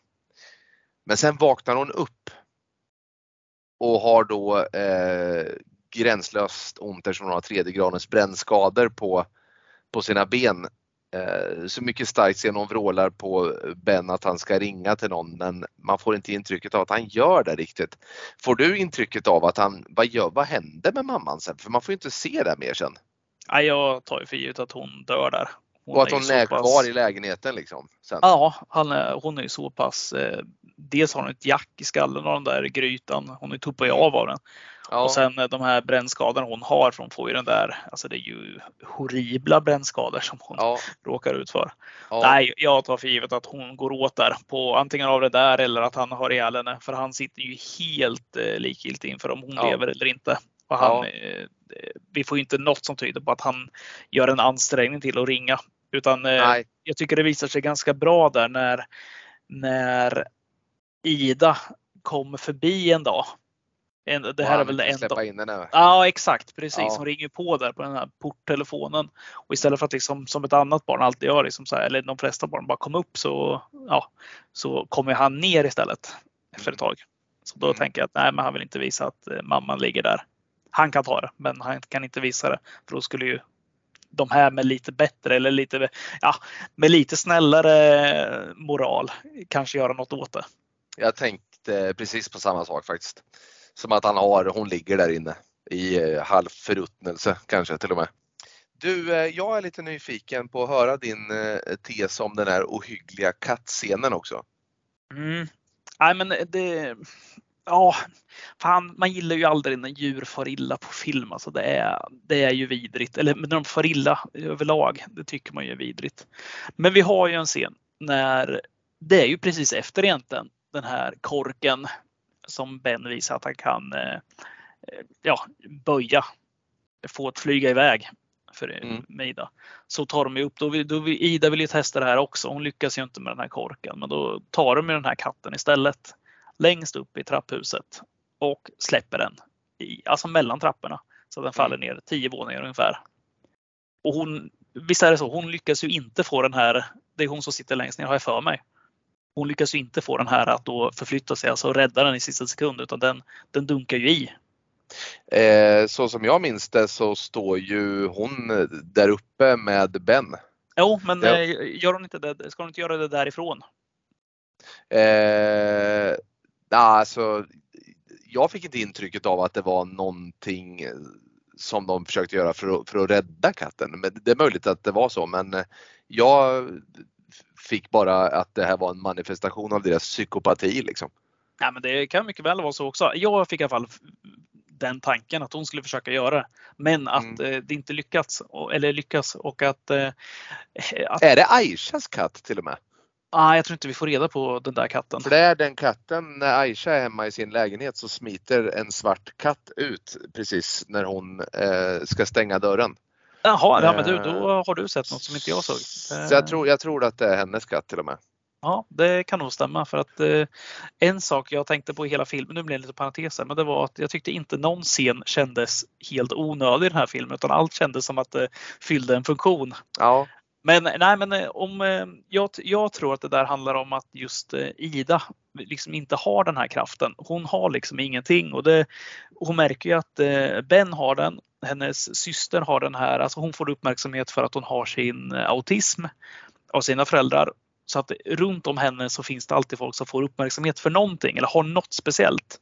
Och barn som då Ja, men du vet hur man gick i skolan. Alltså folk, det fanns ju alltid de runt dig som var bra på någonting. Som var, alltså mm. så här, sportkillar var superbra på det. Det fanns med ridtjejerna som var svinbra på det. Skolans snyggaste kille, snyggaste tjej och så vidare. Det fanns nog med så här spetsegenskaper. Sånt där, för många barn tror jag att det där är väldigt viktigt just att ha en sån sak. Och när du inte har den där själv, då vill du hitta något annat, alltså kanske den här lite chockgrejen. Liksom. Man, vill, man vill visa någonting och i det här fallet tas det ut liksom i någon slags frustration. Alltså på ett psykopatiskt sätt då. Att kasta den här katten då neråt. Och liksom för att kolla här vad som kan hända. Och, det värsta ja. är ju med den här scenen också att katten dör ju inte. Eh, och det är här, det är här, här balanserar filmen över på fel sida eh, för mig. Alltså när katten ligger i en, eh, man ser att hatt, katten, det, hur fan de har gjort det, om det är med någon form av CGI eller om de har, va, va, hur de har gjort det vet jag inte men. Ja det är CGI. Kat, det vet jag. Det är det okej. Okay. För katten går ju som en katt borde göra om den har brutit typ alla sina ben och ändå försöker hasa sig fram. Eh, sen ligger den ju i en, eh, sin egen blodpöl och Ben eh, krossar huvudet på den med hälen. Och lätet där är, eh, det är ju groteskt alltså. Och han säger, säger lite glatt så här, hörde du så här ljudet vad det lät så här kul typ. Mm. Eh, och, och, och, där, där är vi, de har redan, de har liksom redan, de har redan så här, de har redan gjort, den här scenen har de, de har redan liksom fått den på plats. Det sista blir bara cyniskt för mig. Liksom. Jag, jag, har så jä, jag är känslig, det, det är alla gånger, men jag, jag har så jäkla svårt för den typen utav, jag behöver inte det. Jag behöver verkligen, den här filmen behövde inte det heller tror jag inte. Jag tyckte tvärtom. Jag tyckte verkligen den där scenen fyllde en jättebra funktion. Jo, men då, då det liksom finns den här eh, oskrivna regeln liksom, i, från Hollywood om att du gör inte djur illa på det sättet. Då tycker jag ändå det här fyller en riktigt bra funktion genom att 20 minuter in i serien, då bara serien, filmen, så bryter vi liksom mot alla regler. Vi har ihjäl den här katten på ett riktigt, riktigt ruskigt sätt. Vilket gör liksom att publiken får sitta så här, ah, oh, nu, nu kan vad som helst hända? Ja, alltså, ja, alltså jag vet inte. Det, ja, det, det, är just det att det är två psykopater vi har att göra med här. Därför så blir det liksom, jag tycker inte att det blir något tydligt bryt för att hon hennes, ett tydligt bryt hade ju varit att hon hade stuckit. Alltså, de hade kunnat förklara att liksom visa mellan raderna att Ben har dödat den här katten men ett, ett liksom, hade hon kommit till sans på något sätt utifrån den här psykopathandlingen hon har gjort så hade hon ju sprungit därifrån. Det tror jag att barn hade gjort i panik. Men mm. Eh, hon vänder sig, jag tror, liksom hon vänder sig om och sen är det bara det är en axelryckning liksom. Sen, ja. sen går de ju. Jo, men det, det, Ja, men det är det jag menar också. Att just för i det här fallet som den här filmen alltså, är ju att det är Ben som är det här riktiga aset. Alltså det är han som vi säger, tänker att ja, men han är riktigt vidrig. Men Ida är ju också så pass vidrig, så det är inte långt ifrån. Det finns de här små, små bitarna bara som skiljer dem åt. Och det är den Eh, jag ja, ja, tror ja, de är ute efter hela ja, tiden och det ja, är men därför jag tycker att det garanterat. liksom fyller en funktion. Men ja, ja, men, alltså, ja de, jag, jag, jag hör vad du säger. Det är bara att jag, jag kan liksom inte, jag kan inte, ja, men det, vi, det, det vi följer är två psykopatiska barn som, som har gjort en jävla, ursäkta, en av många vedervärdiga handlingar. Och här så får jag ju inte det brytet utan det, det är egentligen, brytet kommer sen. Brytet kommer först egentligen när Ida upptäcker att Ben knäcker ben på barn som spelar fotboll. Det är som att hon i sitt huvud rättfärdigar allt annat fram till det här. Men där kommer brytet. Varför kommer brytet då för? Jag tycker inte att det, det, det, jag ser liksom ingen linje eller röd tråd i det här utan det blir bara eh, psykopatiskt, irrationellt och konstigt för mig. Ja, ja. ja det, man har olika sätt att se det på. Jag tror att eh, just det där att du har ett djur som du ena sekunden kelar med, vilket de gör. Sen börjar det så här, börjar de vara lite så här taskiga. Sen, sen, sen liksom ballar det ur i, eh, i någonting. Men som, som, som, som för mig bara blir ett så här, du vet, jag tycker inte att, eh, men återigen för att återkoppla till det jag sa förut. Jag tycker att eh, en film som eh, vill chocka, det kommer alltid vara enkelt att chocka. Du kan chocka, du kan göra så. Jag kan tänka, de hade kunnat ställa sig och pissa på katten och tända eld på den och göra någon så här, eh, du vet, stridsdans runt den. Man har kunnat fortsätta med det här i all oändlighet. Jag tycker att de redan har gått över gränsen där. Jag tycker inte att det, det finns liksom inget, det finns, i, det finns liksom inget för mig som, som för mig, jag, jag, jag ser verkligen inte funktionen med scenen överhuvudtaget. Och, och jag tycker liksom att den, den eh, vill man chocka på film så är det, det är inte det som är, det är inte det svåra liksom. Det kommer man alltid kunna göra. Jag lovar dig att både du och jag hade kunnat sätta oss en eftermiddag liksom och hittat på grejer som skulle kunna chocka och som, även om inte vi har liksom hantverkstekniska kunskaper att göra en film på samma riktigt snygga sätt som den här karln har gjort, så skulle vi kunna chocka bara genom våra idéer. Och det är det jag menar liksom att någonstans så, så, så, så tappar den, då blir det ett egenvärde, chockeffekten i sig, bara för att den ska finnas med. Så länge den inte fyller en funktion. Du ser, den fyller en funktion för dig och du ser den och det är bra. Jag kanske är ensam om det men för mig har de liksom gått över eh, alla gränser och det gör de redan liksom jag tycker redan så här, jag, jag tycker det är jävligt obehagligt. Eh, jag, tycker, jag tycker fan till och med att det är jävligt obehagligt sen när de sitter och återkommande nyper Anna till exempel. Liksom. Det gör hon i bilen först vid ett tillfälle men sen gör de ju en grej av det vid gungorna när hon ska visa Ben och Ben provar och så drar upp ärmen på henne lite grann så här och nyper ännu hårdare. Så här. Ja visst, det letar sig in. Det, det letar sig in under huden och det är effektfullt men för mig blir det bara jävligt obehagligt på ett så sätt som inte är skräckfilmsobehagligt utan på något sätt psykisk terror obehagligt allting. Liksom. Ja, ja, men så är det ju. Det är ju rent psykologiskt hela alltihop. Nej, men Ja. visst, de hade kanske inte behövt visa det liksom rent grafiskt eh, eller visuellt då. Vad det här när han, alltså när han stampar ihjäl katthuvudet. Det är ju vidrigt givetvis. Det där ljudet är ju fruktansvärt. Ja, det alltså, sitter kvar vidrigt. Nej, vi, vi lämnar den där kattscenen eh, känner jag så att du får lite sömn i dig så får du sova med din eh, katt på magen i natt Ja, och hålla, ja, hålla hårt jag. om den. Inte för Ja, hårt. verkligen. Jag ska verkligen också se till så att eh, Ben inte får någon annan att göra något mot katten. Det vore fruktansvärt. Eller få mig att göra något mot katten. Det Ja, vore men det- ännu värre. ja, men du, några, några scener då? Har du några sådana här eh, favorit eller sämre scener i filmen? Minnesvärda scener. Alltså jag har ju en scen jag tycker är så jäkla grym.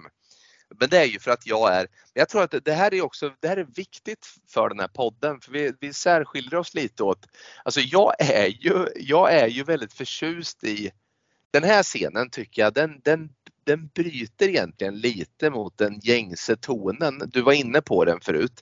Jag tycker att liksom den, då, då går den ifrån den här, det här, vad ska vi säga då, eh, eh, autentiska gårdsmiljön med barn som pratar på barnsätt med varandra och, och liksom på något sätt har relationer till varandra.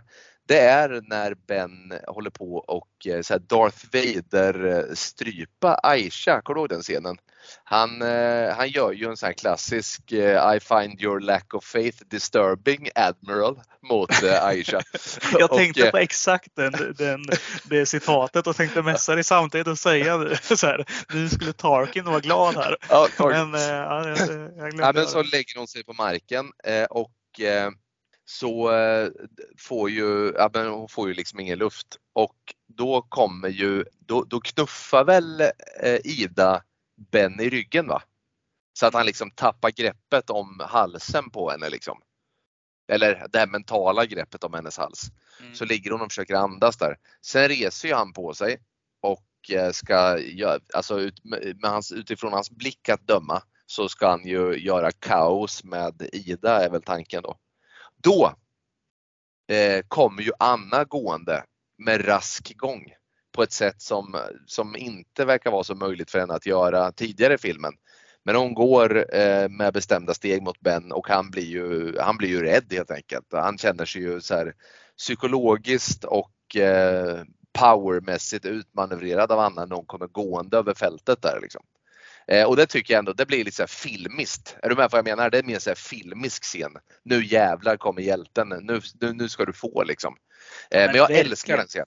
Ja, men verkligen det är såna här som, ja, men som i Gladiator, liksom, så här, man tror att han är nere för, för räkning och så reser ja. han sig igen eller som i Braveheart ja. och sådär. Alltså, och sen är det inte någon, det är ingen sån musik heller. Den, nej, här. Jätte, alltså, den, den, musiken är så kall och skärande i den här filmen så att den, är, den går ju att ta på. Alltså, det, det är det som är så skönt för att den bärs upp just av skådespeleriet är så jävla bra från de här barnen.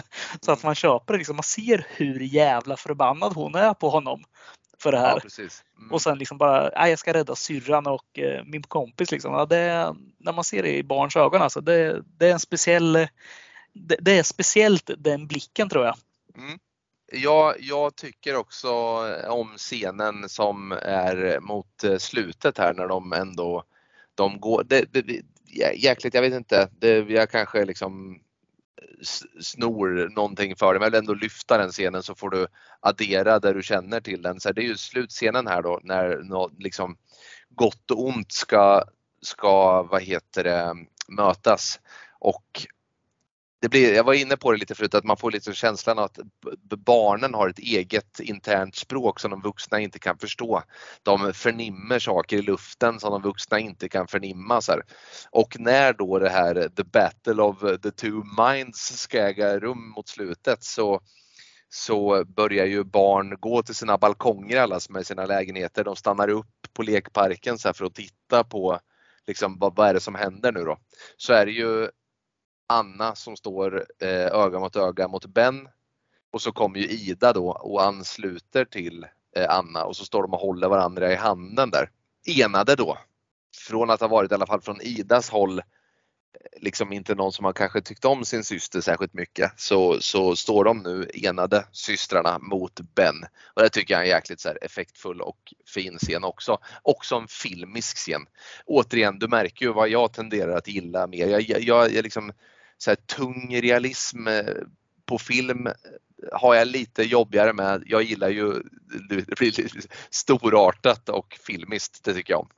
Eh, vad säger du om favoritscener? Jag, jag flikar in där, alltså just den här sista scenen är ju jävligt stark. Alltså jag tycker den är så snygg i sin enkelhet också. Att eh, får man likna någonting så kanske det är så här, du vet när Magneto och eh, Professor X liksom har sina bataljer i X-Men-filmerna. Och marken liksom börjar skaka runt om. Man ser liksom att sandkorn lyfts upp från backen. Här är det ju så enkelt. Alltså CGI i den här filmen. Vi, ja, vi två brukar ju ofta kunna racka ner rätt bra på mm. effekter. Att det liksom, att det mm. blir, I den här filmen, tycker du att det liksom större än någonsin på effekterna i den här? Nej, tvärtom. Jag tycker effekterna är sjukt snygga. och De är så jävla sparsmakade också. Det, det, du ser, jag, jag, kunde, jag fattar inte ens att det här med katten var CGI. Liksom. Så jag, jag, nej, jag, verkligen inte. Jag tycker den är perfekt avvägd. Ja, men det är det jag tycker också för att det, de här superkrafterna liksom som de sitter på det, eller besitter, den är så det är så smart gjort. Det är så lite som behövs för att det ska gå att göra. Det, det räcker med liksom lite krusningar på vattnet här och där, liksom att lite sandkorn rör sig och sådana saker. Och, och, vi köper det. Jag tror nog ja, ja. att alla som ser filmen kommer köpa det och sen liksom inte tänka så mycket mer på det. Och ändå är det ju rätt stora krafter i görningen, liksom, vilket man märker på den här, eh, på den här gården. Verkligen, det blåser lite i träden liksom. Det räcker. Då ja. fattar man att nu kommer något hända liksom. Ja, nej men eh, ska jag lyfta någon scen då, då, då får man väl nästan ta den här. Ska man ta något mer? Fan, jag måste bara fundera lite snabbt. Jag hade tänkt ta den sista läskigt också. kanske? Just läskigt. Det, ja, nej, men det, det, är också, det är också att underdriva den här filmen. Ja, den är, den är ju inte jätteläskig i, om man förväntar sig att sitta och bli hoppa till rädd eller liksom ha kalla kårar. Men det är ett parti som är ganska snyggt där. Det är när när Ben tar över eh, och ska styra, det heter det, ja, eh, lite olika människor här för att ha ihjäl dem. Som då Ida flyr. Hon, eh, hon försöker ju döda Ben en gång och sen flyr in i skogen och tror att hon kanske har haft ihjäl honom men det visar sig att hon inte har det. Flyr in i en skog och då lyckas Ben liksom med sin tanke på något sätt här skapa någon slags ja, någon sån här mardrömsliknande skog. Eller om det bara är en skog. Bara att hon vet om, hon är ju ett barn. Och att det är läskigt att springa där när det kan finnas något. Men du vet nog vilken scen jag menar. Det blir helt mörkt. Det ser ut som John Carpenters The Fog lite i skogen. Det är väldigt så här dimmigt och så ser man bara siluetten av enbenta varelser som liksom krälar och hoppar framåt. Mm. Den, den, är rätt snygg tycker jag, liksom ur skräcksynvinkel. Ja, den är som en slags upside down ju, om man ska nu Ja, väldigt lik Stranger, Stranger Things eh, termer. Ja, exakt, exakt. Och sen har vi en annan eh, skräckscen som också är snygg. Det är ju när Ben just styr eh, Aishas mamma ja, för att gå in och ha ihjäl Aisha. Och just det här monstret då. Han får ju morsan då att se Aisha som ett monster. Det monstret som hon ser, ser ut som. Det, jag vet inte, jag kan inte ens beskriva det, men det ser riktigt obehagligt ut. Ja, det är riktigt, riktigt, eh, riktigt obehagligt och, och, en annan sån är ju när han styr eh, den här mannen som slår ihjäl sin, eh, hans plågoande. Det är en blond kille som verkar vara lite extra så här elak mot Ben. Eh, kommer du ihåg den scenen när han står på mm. den här bron, den här gubben och så här, du står och väntar barfota och slår en sten mot, mot det måste man nästan se, det, det går nästan inte att beskriva men det, det är också en sån där läskig scen tycker jag. Mm. Nej, men om vi lämnar läskiga scener så tycker jag en av de starkare scenerna är just när, eh, när Aisha då pratar genom Anna. Mm. Och eh, Anna då får tillbaka, alltså hon blir sig själv igen. Liksom. Hon hittar tillbaka till den hon kanske en gång var eller som hon skulle vara. Skulle ha varit tror jag. Ja, jag tror det är varit. precis så det är. Ja, exakt. Ja, för att eh, Ida går ju och säger till sina föräldrar att ja, men Anna kan prata och föräldrarna liksom nej, det är inga sånt önsketänkande. Liksom, du vet att det inte är så. Och det gör ju Ida ledsen givetvis och föräldrarna blir ju arga på henne för de vill inte få upp, eller alltså de vill inte ha några falska förhoppningar där liksom att det så är det. Men eh, så kommer ju Anna upp en dag och liksom mm. sitter och pratar, säger ord till eh, morsan. Vissa ord. Hon säger mamma och säger pappa efter ett tag. Det tar lite tid men det kommer. Mm. Och den scenen är så jäkla stark tycker jag för att dels om vi har de här bra barnskådespelarna, de är ju superba liksom, men morsan där, hon är också så jävla bra skådespelare. Ja. Det är helt sinnessjukt. Där. Jag köper direkt att hon liksom ser för första gången att hennes dotter nu kan prata liksom och ja. kommunicera med henne. Ja. Den, den tyckte jag var riktigt stark. Ja, den är sjuk. Den är mycket bra. Den är väldigt, den är väldigt gripande scen också. Väldigt fin man tänker att det alltid bara kommer vara barnen som får se Anna prata. Men eh, ja, det är snyggt avvägt faktiskt att även eh, föräldrarna får se det. Ja, det blir mig också lite så här när efter filmen slutar att, de, att det här liksom försvinner där i och med liksom att Aisha går åt. Liksom att allt det där Ja. försvinner då. Att hon liksom, nej, det blir nog inget mer Anna-prat. Kryper tillbaka. Nej precis, Ja, hon hon får nog försvinner tillbaka liksom in i mörkret igen. Ja, det är hemskt. Mm. Nej, men det var nog det jag hade där. Det, det finns jättemycket bra scener tycker jag i den. För jag, som jag var inne på innan, jag tycker inte att någon scen inte behövs i den här filmen. Vi kan diskutera den där kattscenen i all oändlighet tror jag, men Ja, just eh, annars så tycker jag att liksom, den är så väl komponerad i sina scener. mm. Jag, jag tycker inte att det finns några sådana här bajsscener som bara är inkastade för att. Utan jag tycker liksom att alla fyller sin funktion. Det, Mm. det, nej, det, det är ballt. Ska vi, ska vi runda av lite och dra ett betyg på Eh, det? ja men det kan vi göra. Eh, börja? Ja, men jag kan börja. Ja, det är ganska kul. Jag skickade ett sms till dig när jag såg den här filmen igår kväll. Så var jag ju så jävla i affekt då. Eh, för att jag blir ju återigen, alltså, jag är en känslig människa. Alltså, jag, jag far illa jävligt lätt även när det gäller film. Ehm, så att eh, jag behövde nog den här natten på mig också att eh, på något sätt liksom komma ifatt lite eh, mina, mina känslor. Eh, för, för, för det här blir svårt för mig alltså. Eh, eh, jag messar ju dig att jag, jag stänger av nu. så här skrev jag. jag stänger av filmen. Så här. Nej, men, men, Det gjorde du även när Mufasa dog i Lejonkungen. Ja, ja det var fan mig nära på. Eh, nej, men skämt åsido. Jag, ehm, jag, jag vill ha två så här, i tankar i huvudet samtidigt nu. Två parallella liksom, eh, delar av mig som pratar. Eh, nummer ett då, eh, hantverksmässigt, eh, skådespelarmässigt, eh, eh, liksom produktionen filmtekniskt. Eh, Vad gäller sådana saker så tror jag att det finns eh, objektivt bra Eh, och objektivt dåliga filmer. Det, det finns ju till exempel ingen som sitter och säger så att eh, men jag tycker alltid att Stanley Kubrick han har så himla bra handling i sina filmer. Tyvärr så är de så fula alltid. Han är så dålig med kameran och så dålig på att klippa så därför gillar jag inte Stanley Kubrick. Så kan man ju inte säga. Eh, lika lite kan man säga att det här är en dålig film rent filmtekniskt. Alltså den är ju mästerlig. Eh, jag är fastnaglad på ett sätt i den här filmen som jag inte har varit sen jag såg, eh, för att då återknyta till Stanley Kubrick, när jag såg Clockwork Orange. Jag såg, såg den när jag var 15 år tror jag. Jag kommer ihåg varenda jäkla eh, bildruta fortfarande. Jag har aldrig sett den ever since för på samma sätt där mådde jag skit. Eh, så på det sättet så är det här en film som är liksom, ja men de här två timmarna lite drygt som den är, det så här, flyger förbi. Eh, jag är fullständigt investerad och, och på det här sättet så är den ju fem av fem. Det är inget snack om den saken. Men sen har vi ju då den här sidan av filmen som, som eh, eh, blir mer subjektiv då. Eh, vad gillar jag och vad, vad må jag, liksom, vad vill jag se? Eh, för det är ju trots allt inte så att jag är fastnaglad för att jag så hemskt gärna vill se vidare utan det handlar snarare om att jag inte kan sluta titta för att det är så eh, jävla, liksom, man är så jäkla investerad. Men vill jag se den här typen av film? Eh, nej, det vill jag inte för, för att jag mår skit.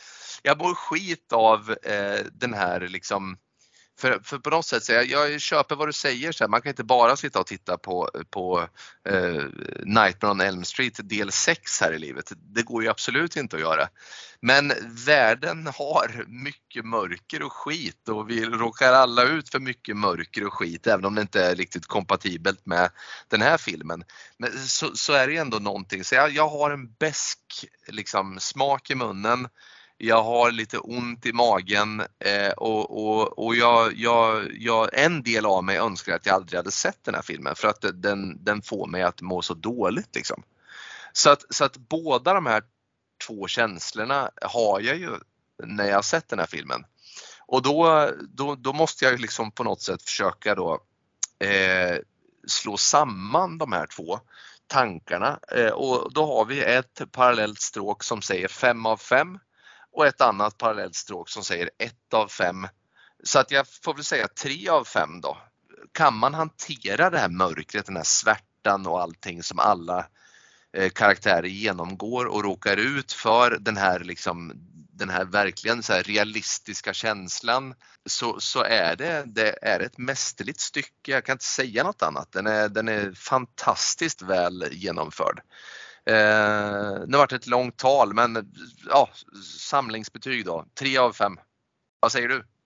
Det var en bra sammanfattning tycker jag. Man måste kunna se det från båda sidor tycker jag. Det, det gör det bra. Nej, men jag, jag, ser, jag ser ju inte bara såna här filmer, det måste jag ju liksom försvara mig emot eh, lite kort här. Men eh, jag tycker ju också liksom att det finns för mycket blajfilmer. Allt är liksom inte Fast and the Furious 23 eller liksom Conjuring eller Elm Street utan eh, det behövs sådana här grejer ibland också. Men likt förbannat, jag sitter ju inte och kollar på liksom allt för min syster eller Schindlers list eller Det oskyldiga varje dag. Fan, då, då hade man ju suttit och karvat i handleden efter en timme. Nej, men eh, jag, jag, tycker att den här filmen är, precis som du säger, hantverket absolut i världsklass. Finns inget jag kan klaga på alls när det gäller liksom kamerarbete, musikval, skådespeleri, bildruta för bildruta. Liksom. Jag tycker att det är perfektion där. Eh, jag tycker liksom att hela filmen liksom visar kanske att eh, just barndomen ofta är lite för romantiserad. Eh, när ni själva verket liksom, eh, när barn själva verket går igenom många svåra stunder och att det ofta kanske beror på föräldrarna. Och sen, det här är ju ingen Hollywoodfilm. Det här är ju en riktigt europeisk film och med allt det innebär. Liksom, det är det här med obekväma ämnen tas upp, ömma punkter berörs. Kanske vi ska liksom sätta en liten parentes där med kattscenen där. Då men den, den lämnar det liksom efteråt liksom med en jävla bitter eh, smak där med många frågor. Liksom. Vad, tänk om ett barn kunde ta hem på en översittare utan att ens röra honom. Liksom, hur långt skulle det gå? Skulle det liksom forma barnets utvecklande av deras moraliska kod? Liksom, hur påverkar makt och oskuld? Alltså, specifikt är det här en film om samtida barndom. Eh, och i en farlig värld som vi lever i, liksom där barn kanske tvingas växa upp snabbare och snabbare och, och där frågan till slut ställs om liksom, finns oskuld kvar? Är, det liksom, är oskuld fortfarande helt möjlig? Så liksom, jag tycker det, liksom, det lämnar en med ganska mycket frågor och liksom eftertanke. Och det gillar jag. Men alltså, hur, hur perfekt jag än tycker den här filmen är så har den inte det där sista som den måste ha. Ja, den stannar liksom på en fyra där och det är ju mitt personliga tycke. Det är många hade nog satt att det är en femma istället men jag, jag saknar också någonting där. Jag trodde faktiskt vid ett eh, tillfälle att eh, eh, eh, Aisha eh, skulle ha någon form av så här regenerating powers, du vet.